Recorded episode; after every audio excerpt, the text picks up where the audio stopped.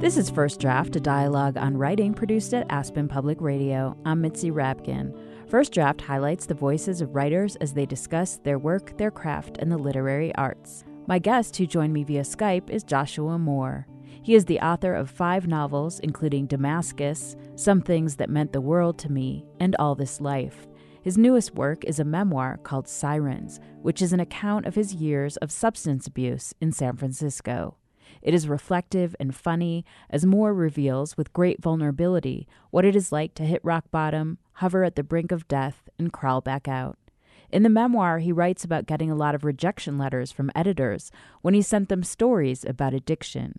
So we began by discussing if these rejections were on his mind when he began Sirens. I remember that very clearly, like getting those email rejections, and you know, I was in some sort of despair um, as I pretty much was on a daily basis back then. And, you know, they would say, like, these people are too unlikable. Nobody wants to think about this. Nobody wants to be in this world. And what's interesting about the memoir is, well, obviously, I didn't want to be in that world anymore either. You know, I've got seven years clean at this point. But the book is really about second chances.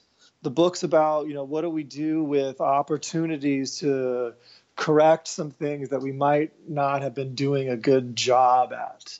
I mean, that transcends drugs, that transcends booze. I mean, that's something that I would imagine that every confused human is thinking about on a daily basis.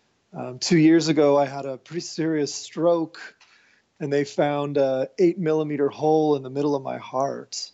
Um, and it was determined that I needed to have heart surgery so they could build a wall in the middle of my of my heart and you know i had an 18 month old daughter at the time and the when they made this discovery i had two months to kill until the surgery was going to happen and it dawned on me that if i died during the operation my daughter would have had no conscious recollection of me uh, i don't have any memories of being 18 months old I feel as though she and I have shared all these wonderful milestones. And the first time I played her the Rolling Stones, or gave her a bite of pizza, or first time her feet felt the ocean. Um, but she would never have any conscious recollection of that. So I started to write this out of a fear of her never knowing who I was. I wrote this as a way to document, warts and all, exactly who her father had been. And you know due to the content of the memoir there are some really dubious confessions here. So it's sort of like well why would i want her to know these things? Um, but at the time it felt very important to me that she had kind of unfettered access into exactly what made her pops tick so for those who haven't read your book will you just tell us a little bit about what your life was like when you were kind of out of control? About what age did you start using, and and about the time you're writing about, especially? Yeah, I was, you know, I was a an acid guy, uh, uh, MDMA guy, a pill guy. Um, and then I, you know, when I got into my early 20s and I was living in San Francisco, I when I shot Special K for the first time, um, I really I'm the sort of person who really likes oblivion.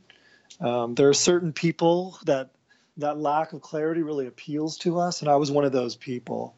Um, and so I found myself trying to get behind a bar because bartending seemed like the best job in the world. So all throughout my 20s, that's what I did. I bartended. I ran a bar in the Mission District of San Francisco. Um, and you know, for a long time, partying is really fun. I would say that during my teenage years and my early 20s, I was having a really, really good time. I look back on those that era with a lot of fondness. And then all of a sudden, it stops being fun. Uh, all of a sudden, you're not driving anymore, um, and you're, you know, doing cocaine when you first wake up in the morning, or whatever your drug of choice happens to be. Um, and, and that happened to me around around 24, 25 um, is when things started to get hairy, where I wasn't coming home. Um, I was getting in a lot of fist fights. I was I was married for three years in my 20s, and unfortunately, she had to endure that that epic. So I think there was, um, I can't say for certain that it was like, it was one unified experience. You know, I think these things start off shiny and fun. Um, it's it's fun to be reckless. It's fun to be wanton, and then all of a sudden, it's it's got you, and and you don't know how to make good decisions anymore. You're listening to First Draft, a dialogue on writing produced at Aspen Public Radio. I'm Mitzi Rapkin. My guest, who joined me via Skype, is Joshua Mohr, author of the memoir Sirens. One of the things that you wrote about was it was a sentence you wrote, it, and it said it was the punishment that got me high. And I noticed throughout, I don't know if you ever did a word count, but this idea of punishment and the word of punishment comes up so much. And I'm wondering if you could talk about that. Yeah, I mean, uh, there's a certain, you know, literal and, and emotional sadism in that lifestyle. Um, seeing not only kind of what you can get away with, but what you can't get away with. I mean, I would have a fist fight and I almost enjoyed the ones I didn't win more than the ones I did um, because I, I, just, I loved chaos. That was something that uh, was was my trusty co-pilot for for years and years. I remember somebody asking me one time um, where I hadn't gone home in three or four days, and and and my a friend said, um, you know, what do you get out of this? because you know I had been on the on the road for three or four days, and this person was just kind of coming into it, you know, with a relatively clear head. Um, and I, I remember looking and being like, "What am I getting out of this? Nothing." And and I was totally okay with that for a really long time. Um, you know, there. I think the, the thing that we don't often talk about with with alcoholism or, or, or drug addiction is that it takes a long time to be a really good alcoholic or a really good drug addict, meaning that like it would probably take 18 hours of the day to do that job well. You know, whether you're copping, you know, being high, recovering, dealing with hangovers and whatnot. So that was sort of my, in a sense, that's a lot of where my artistic and creative disposition has come from is that if you're able to get on the other side of your addiction, um, you can sort of use that addict's tunnel vision as an asset. So, I mean, I've published six books since 2009, and I'm certainly not doing that because I'm smarter than anybody. I'm just doing that because my workday is longer.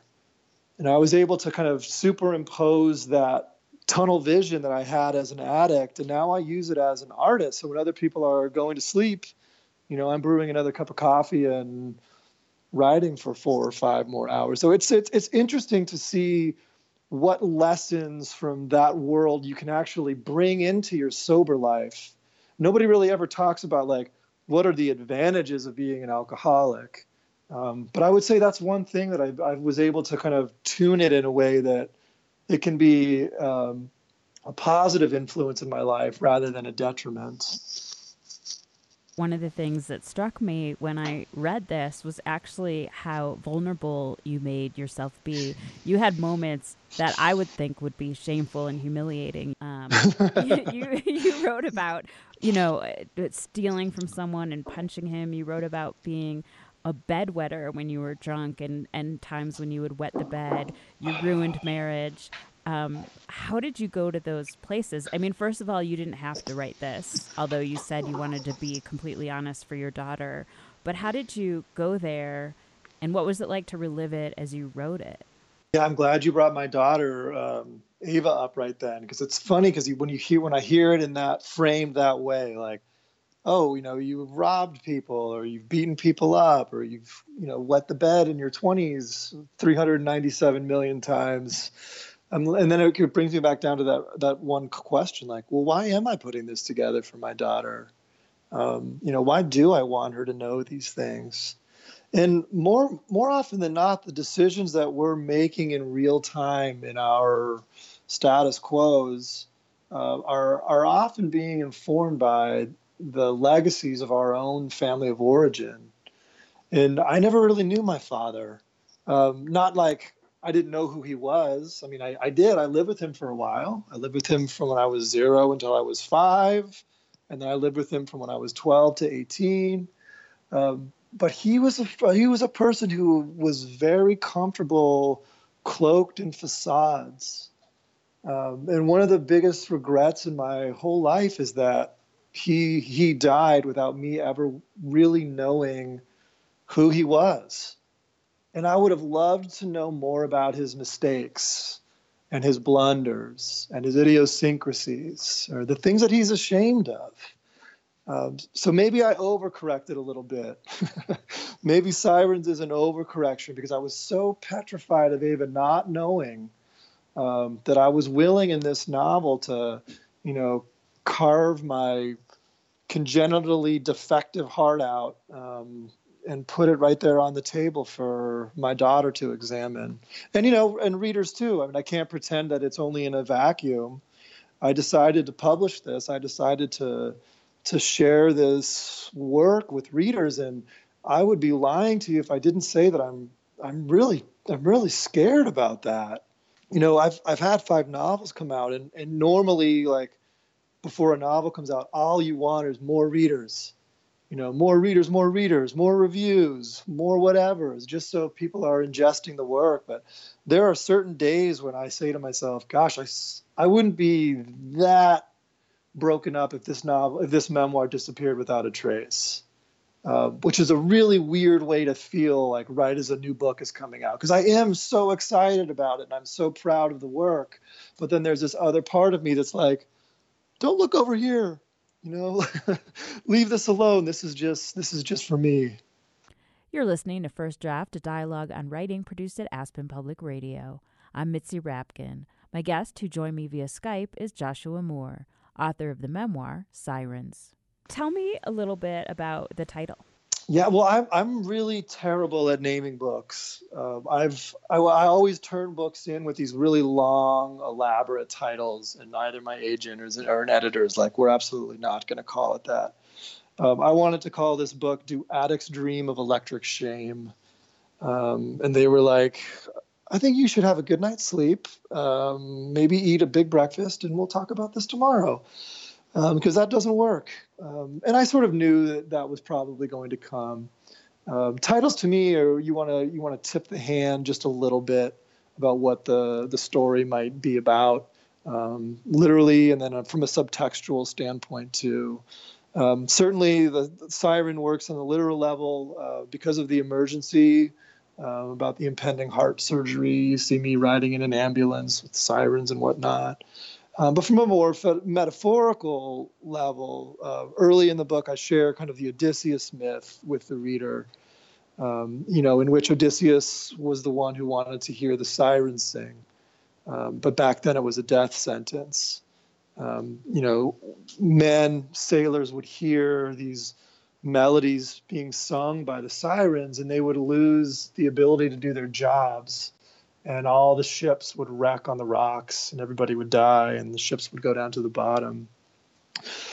And that seemed like a really apt moment to, to zero in on because the way odysseus solved the problem is he fastened himself to the mast of his ship uh, had them tie him up with rope and then he had all his sailors put bees, beeswax in their ears um, so they could perform their duties without hearing the sirens singing whereas Odysseus could hear them, um, but self destruction or some sort of annihilation was impossible because he couldn't move. Um, and that seemed like a really cogent analogy for for for narcotics, you know, or for alcohol. This this idea that there are these voices that are just calling us to calamity or calling us to ruin um, and even if we know on one kind of fundamental level that we shouldn't listen, we don't know how to not. There's this there's this tug, there's this um, seduction that that leads us to make decisions that are, are going to be really self-destructive. During that time, you you had a stroke that led to your heart surgery, but it turns out that over time you had actually had three strokes. Yeah, the first stroke I had, I was I was using. Um, I think I know the night it happened. I, I don't totally know this to be factual, um, but there was a night of, of pretty severe partying, and I lost some feeling in my in an arm, and ended up at an emergency room in San Francisco. Um, and the doctor was like, the doctor came in and was like, "Hey, what's going on?" I go, "Well, I'm having a little bit of numbness, but I'm on about two grams of cocaine." Um, and she goes, "Well, stop doing cocaine," and then just walked out of the room. Um, she had either been on her shift for too long, or she had just seen so many junkies that she didn't actually want to do her due diligence.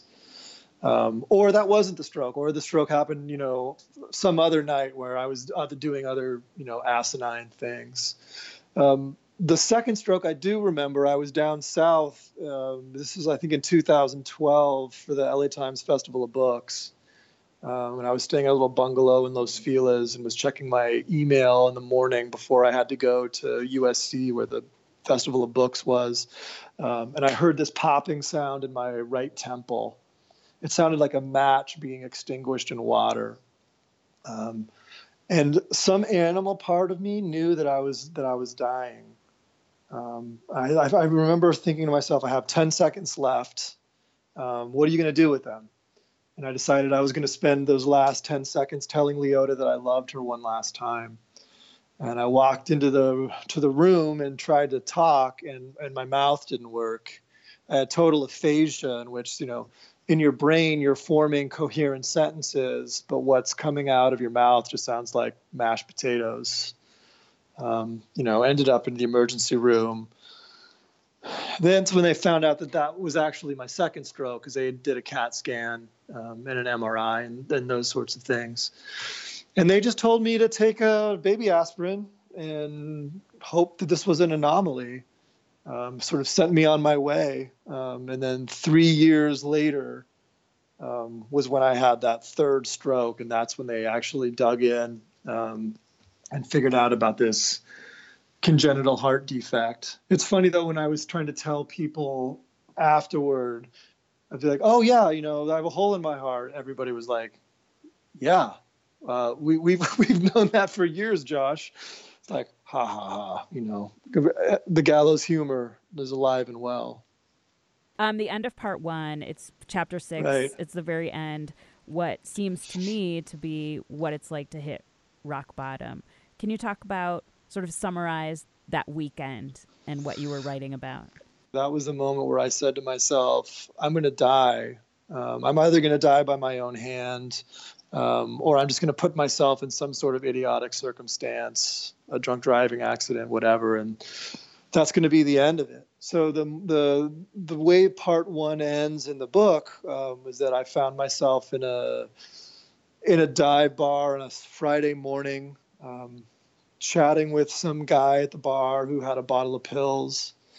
Um, and you know he gave me some or i bought some i don't totally remember how that part of it shook down.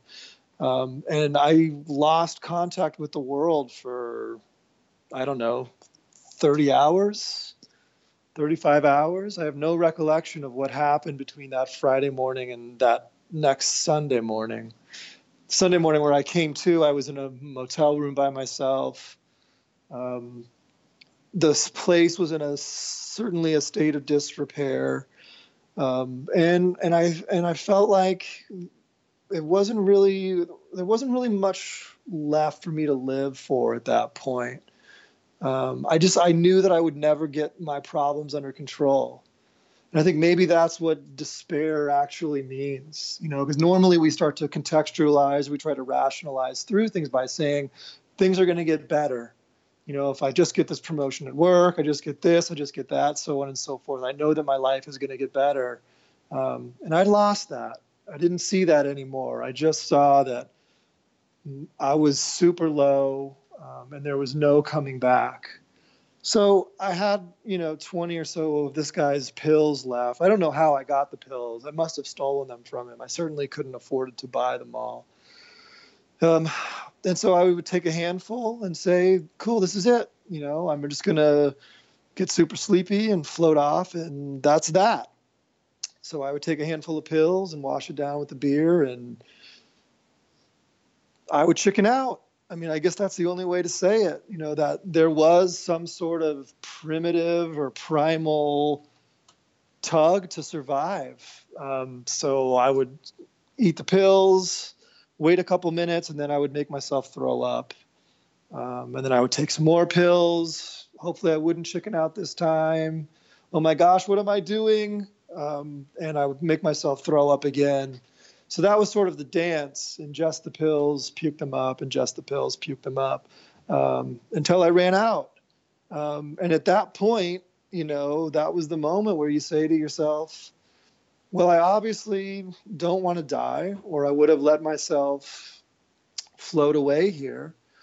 Um, and if I'm going to stay, if I'm actually going to be in this existence, well, let's make it better and let's start making some improvements. Um, so that happened on a Sunday morning, and I started rehab the next day. You're listening to First Draft, a dialogue on writing produced at Aspen Public Radio. I'm Mitzi Rapkin. My guest who joined me via Skype is Joshua Mohr, author of the memoir Sirens. I think one of the things that a memoir like this, or at least your memoir, brings up, and I think it moves towards this towards the end, from closer to the beginning when you're talking with your wife and she says, Don't make yourself out to be the bad guy, and you're talking about all this blame, to the point where you le- started to learn about this Dr. Forssmann who did this heart surgery on himself and then turned out to be a Nazi. And then looking at your own parents, your mom drank, your father left at an early age. And you said basically that you used to see things as good and bad and binaries, and that has changed for you. And I'm wondering if you can talk about that, but also if that realization has changed your writing at all. I hope it has. I mean, I feel like the best literature never runs away from complications or complexities. I think that we want to kind of give all of our characters the dignity of complexity. Uh, if you're ever in a writing workshop, you'll hear people say like, "Oh, this is like this isn't a 3D character. This isn't a 3D character." And, and typically, what that means is you haven't you haven't rendered them from a variety of vantage points. So the readers had the opportunity to to, to observe that character be who he is or who she is in various environments. You know, who we are at work isn't necessarily who we are um, at home, or somebody that we've just met five minutes ago. We're going to interact with them differently than somebody we've known for five years. And I like books that show me somebody is Luke Skywalker and Darth Vader at the same time. Like, I don't want my Darth Vader over here hanging out being a bad person. And I don't want my Luke Skywalker, you know, sitting over there helping old ladies cross the street. Uh, I like characters that are Darth Vader and Luke Skywalker conflated. And we're willing to risk likability. We're, we're willing to say to our reader, like, you know, you might not like what I'm just about to tell you. But if you're patient and allow me to to kind of elucidate the entirety of what makes this person up you know that's reality um, and that's complicated and I, and I, and I like books that are willing to to risk those things so certainly i think i did that with myself in this book um, I mean, I've told you some things that I'm proud of. I told you some things that I'm ashamed of. But hopefully, by the end of the book, you kind of come through this whole journey with me. There's levity, joy. I tried to show a lot of a lot of tenderness at times. I wanted this to be a a book that that kind of represents the the entire palette of of human emotion. So, you know, yes, there's fist fights and you know probably too many drugs, um, but there's also a lot of humor. Um, I think that's complexity. When I was in graduate school, I had a, a teacher who used to talk about core instabilities or two things that live inside a person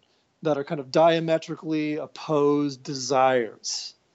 So in a, in a junkie or in an alcoholic, it's this there's part of us that really, really, really wants to be sober.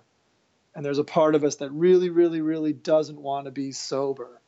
And those two things are in constant, constant combat. Um, and hopefully, you know we live long enough um, that the that the sober side wins. You're listening to First Draft, a dialogue on writing produced at Aspen Public Radio. I'm Mitzi Rapkin. My guest, who joined me via Skype, is Joshua Mohr, author of the memoir Sirens. Can you read a passage from an author that speaks to you or influenced you as a writer? This is from To the Lighthouse by Virginia Woolf. The nights now are full of wind and destruction. The trees plunge and bend, and their leaves fly helter skelter until the lawn is plastered with them, and they lie packed in gutters and choke rain pipes and scatter damp paths. Also, the sea tosses itself and breaks itself. And should any sleeper fancying that he might find on the beach an answer to his doubts, a sharer of solitude, throw off his bedclothes and go down by himself to walk on the sand. No image with semblance of serving and divine promptitude comes readily to hand, bringing the night to order and making the world reflect the compass of the soul. The hand dwindles in his hand, the voice bellows in his ear. Almost, it would appear that it is useless such confusion to ask the night those questions as to what and why and wherefore, which tempt the sleeper from his bed to seek an answer. So, like I said, that's from Virginia Woolf's masterpiece to the lighthouse. Um, that would be one of my desert island books. I just think this novel is absolutely perfect. One of the things I really admire about, I'm just going to call her Virginia because we're old friends. Um, one of the things I really admire about Virginia's prose is how oral it is. Um, that's that's a book that just screams to be read aloud.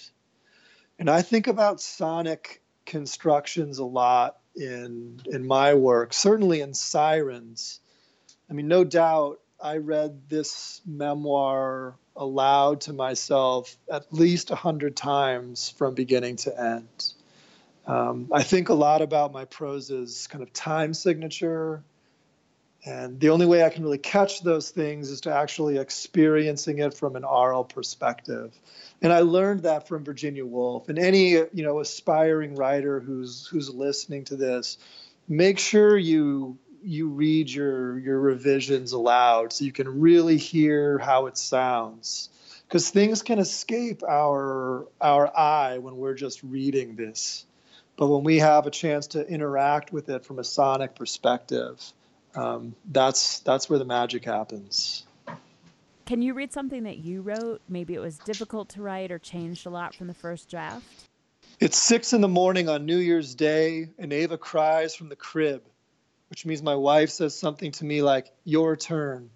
And I say something whiny like, Bottle fine. And stumble into the kitchen and spill milk on the counter and don't wipe it up. Leave it for later, after coffee, after caffeine makes my mind fire right. I tuck the bottle in the waistband of my drawers so I can hoist Ava up with both arms. And she says, Let's play. A new phrase for her and I carry her back into our bed and lay her in the middle and get back in myself, Lila and I flanking her, the three of us lying like a happy family, and for 20 seconds, that's what we are. Then the numbness starts.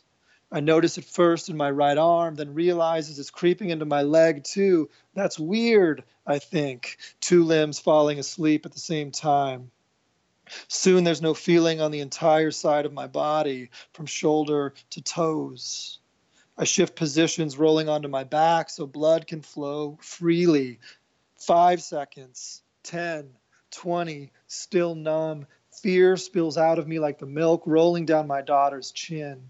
I shake my dead hand back and forth, back and forth, and say to Lila, something's wrong. And she says, What? And I say, 911 and she's to the phone fast, and I roll over onto my stomach, a gesture that Ava interprets as an invitation to play, and she's straddling my back and yelling, Hop on pop, hop on pop. My frantic wife doing her best to conjure the paramedics, and me knowing beyond any doubt that the numbness will zip over me like a body bag. And Ava keeps chanting, Hop on pop, hop on pop. And I am crying uncontrollably, grieving a girl I'll never get to see turn into a woman. And if this is the end of my life, I wish it had ended sooner. I wish I had died before meeting Lilo, before ever seeing Ava on the ultrasound, the size of an orange seed, our nickname for her until she was born. I wish I'd never gotten sober, never tried to be a better person. Why endure so much harrowing improvement to die like this at 38 years old. Tell us why you chose that. I worked on that for like six months. Um, I couldn't I couldn't get that that voice right. One one time it would feel too rushed. The next time it would feel too maudlin. Um, for the life of me, I couldn't figure out how I could run the same choreography. Like the scene wasn't changing. I got up, I got Ava, I got back into bed, and then I had a stroke. Um, but I couldn't find the right words. I couldn't figure out how to put that that moment together. So I did this interesting exercise that I've now now is a part of my um, revision process in which I started, I stripped everything out except the dialogue. So, and there's what, like three or four lines of dialogue there. Um, and I worked on those those precise lines of dialogue until I got those right. And then I started to fold in other elements of narrative construction, like building it one craft element at a time until I brought in every other aspect of storytelling. So that way, nothing got grandfathered in. Everything had to earn its way um, back into the active draft. So I think the, the the draft that I had started with was probably five pages, and what I read to you was basically one page and it was a matter of kind of separating the the meat of the scene from the fat and the connective tissue of the scene and letting the meat have the opportunity to shine and render that moment of emergency with enough anxiety that it would draw the reader into the narrative. Where do you write? My process has changed quite a bit over the years. I used to be a strictly nocturnal writer. I would write from about midnight until about five in the morning um, at an artist collective in downtown San Francisco called the San Francisco Writers Grotto. Right now, my family's spending a year up in Seattle, um, so I'm writing in a very cold basement um, or various cafes uh, around the greater Seattle area. So I'm the sort of person who can pretty much write anywhere. I know that there are authors who need rituals, but all I really need is 20 minutes of free time and three shots of espresso, and I'm good to go. And what do you do, or where do you go to get away from writing? The zoo. We have a season's pass at the Seattle Zoo. Uh, we live like three blocks away from it, and Ava and I are at the zoo at least two or three times a week. In fact, I've got tokens from their carousel jangling in my pocket as we speak. And who do you show your work to first to get feedback? I have four or five really amazing readers from from graduate school that I that I'll I'll bug. Um, that was more for the novels. Um, for the memoir, I didn't really share it with anybody. Um, I, I, got this pretty far on my own um, and then kind of poked my head up and sent it to my agent as I got deeper into the into the process. So sometimes I feel like we need that cooks cooks in the kitchen paradigm. It's it's helpful to have feedback, and then sometimes I feel like we need that vacuum uh, we need to be to be left alone to do the work that we needed to do, and the memoir required a little bit more um, sequestering than than other books have. And how have you dealt with rejection?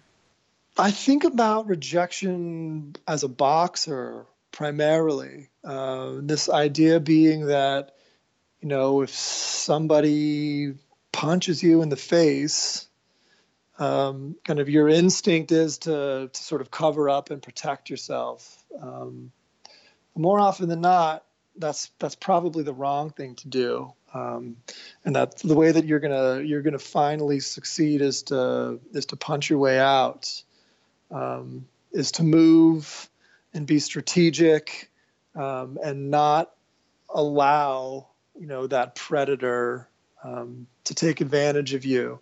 So, for example, if I get a rejection, if something happens that hurts my feelings from a literary perspective, I make sure that that day I find a way to honor my art. Um, so if my agent sends a manuscript out to an editor and an editor says that they don't want to buy it, um, I have that same instinct that everybody else has that I want to pull the duvet over my head and order Thai food and watch Netflix. Um, but instead, that's when I'm going to write for five or six hours. I'm going to punch my way out of it. I'm not going to give those people that much authority in my world. Um, I make art for art's sake. And what is your favorite word? Insomnia. You've been listening to First Draft, a dialogue on writing produced at Aspen Public Radio. My guest was Joshua Mohr, author of the memoir Sirens. He joined me via Skype. You can follow First Draft on Facebook. Just look for First Draft, a dialogue on writing, and click like, and on Twitter at First Draft APR. You can email me at firstdraftwriters at gmail.com. The music for First Draft was produced and performed by Murph Mahaffey. I'm Mitzi Rapkin. Thanks for listening.